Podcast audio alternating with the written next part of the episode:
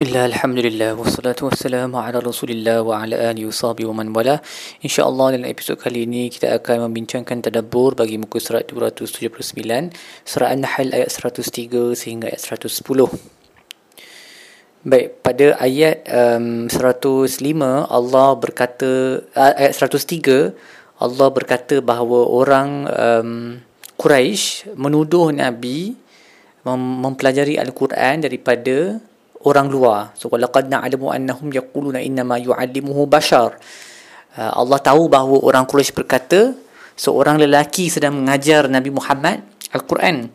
Lisanul ladzi yulhiduna ilaihi ajabiyyun wa hadha lisanun arabiyyun mubin. Sedangkan lelaki yang mereka dakwa um, mengajar Nabi Al-Quran ni, dia tak reti cakap bahasa Arab, dia orang luar um, dan mereka tahu hakikat tersebut. Tetapi mereka tetap menuduhnya. Sedangkan mereka tahu bahawa Al-Quran ni adalah dalam lisan Arabi mubin. Dalam bahasa Arab yang jelas. Yang mereka sendiri bercakap dan mereka sendiri iktiraf kehebatannya. Jadi dakwah mereka tu tak logik. Nampak sangat mereka ni clutching at straws.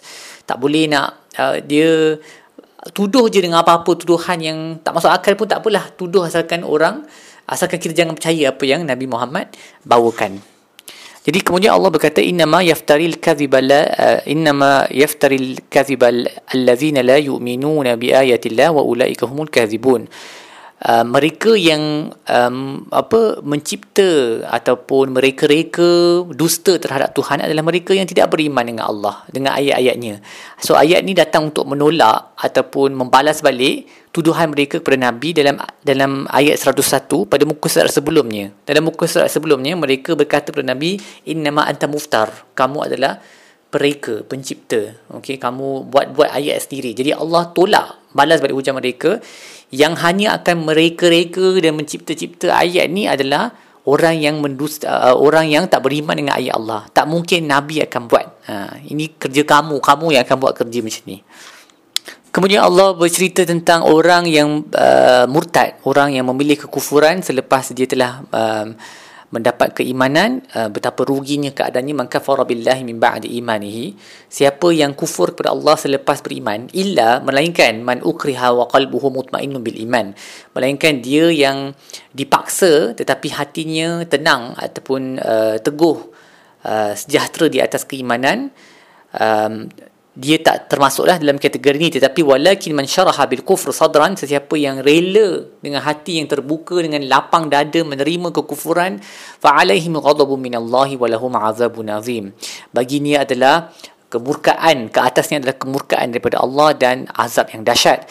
Zalika bi annahum ini kerana istahabul hayatad dunya al akhirah dia telah memilih kehidupan dunia di atas akhirat.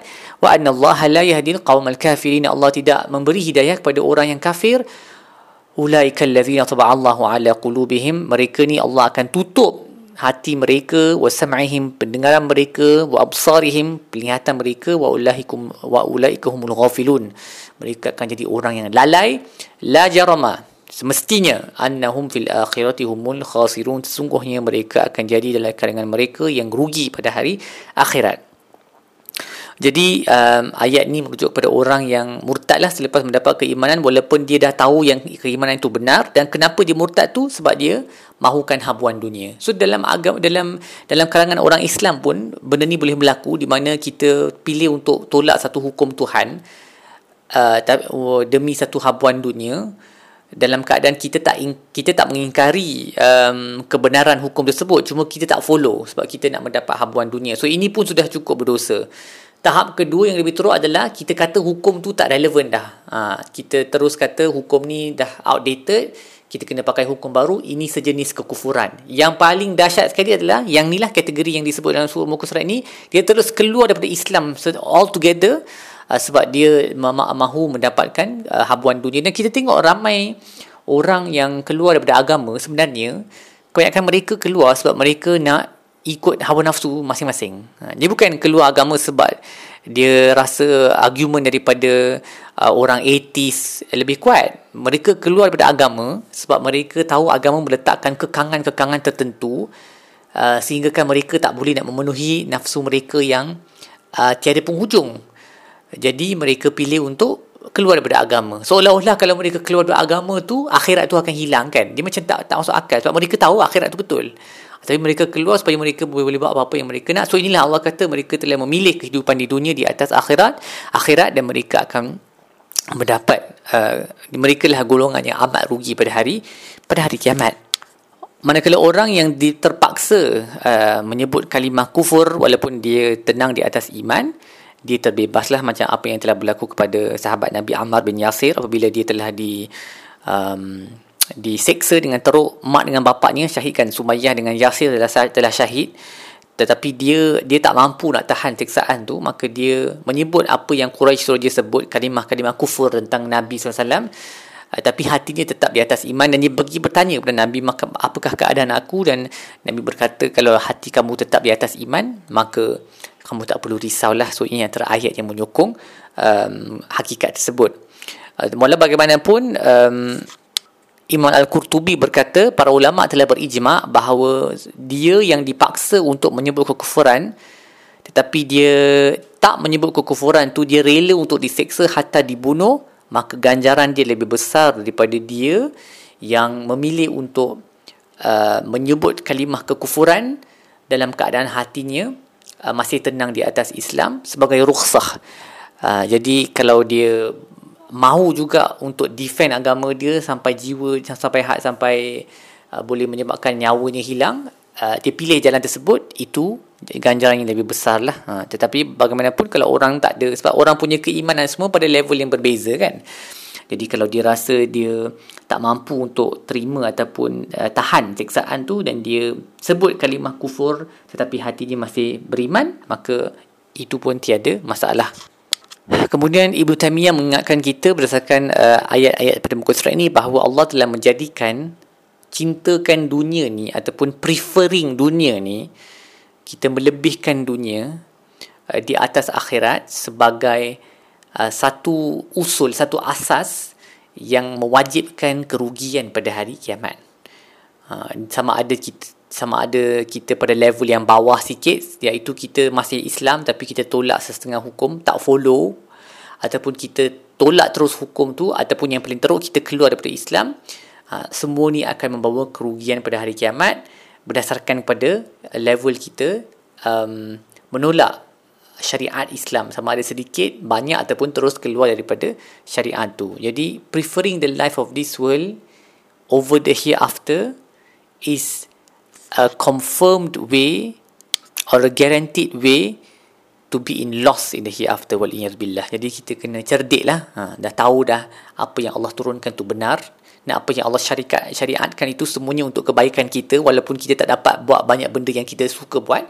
Maka kita kena pilih yang itu. Baik, apa yang kita boleh belajar di muka surat ini? Yang pertama, ingatlah bahawa mempelajari bahasa Arab itu adalah sejenis ibadat, khususnya bahasa Arab Al-Quran. Kerana ia kerana Al-Quran ini diturunkan dalam bahasa Arab. Seperti mana Allah sebut, um, وَهَذَا لِسَانٌ عَرَبِيٌ mubin Al-Quran ini dalam bahasa Arab yang jelas.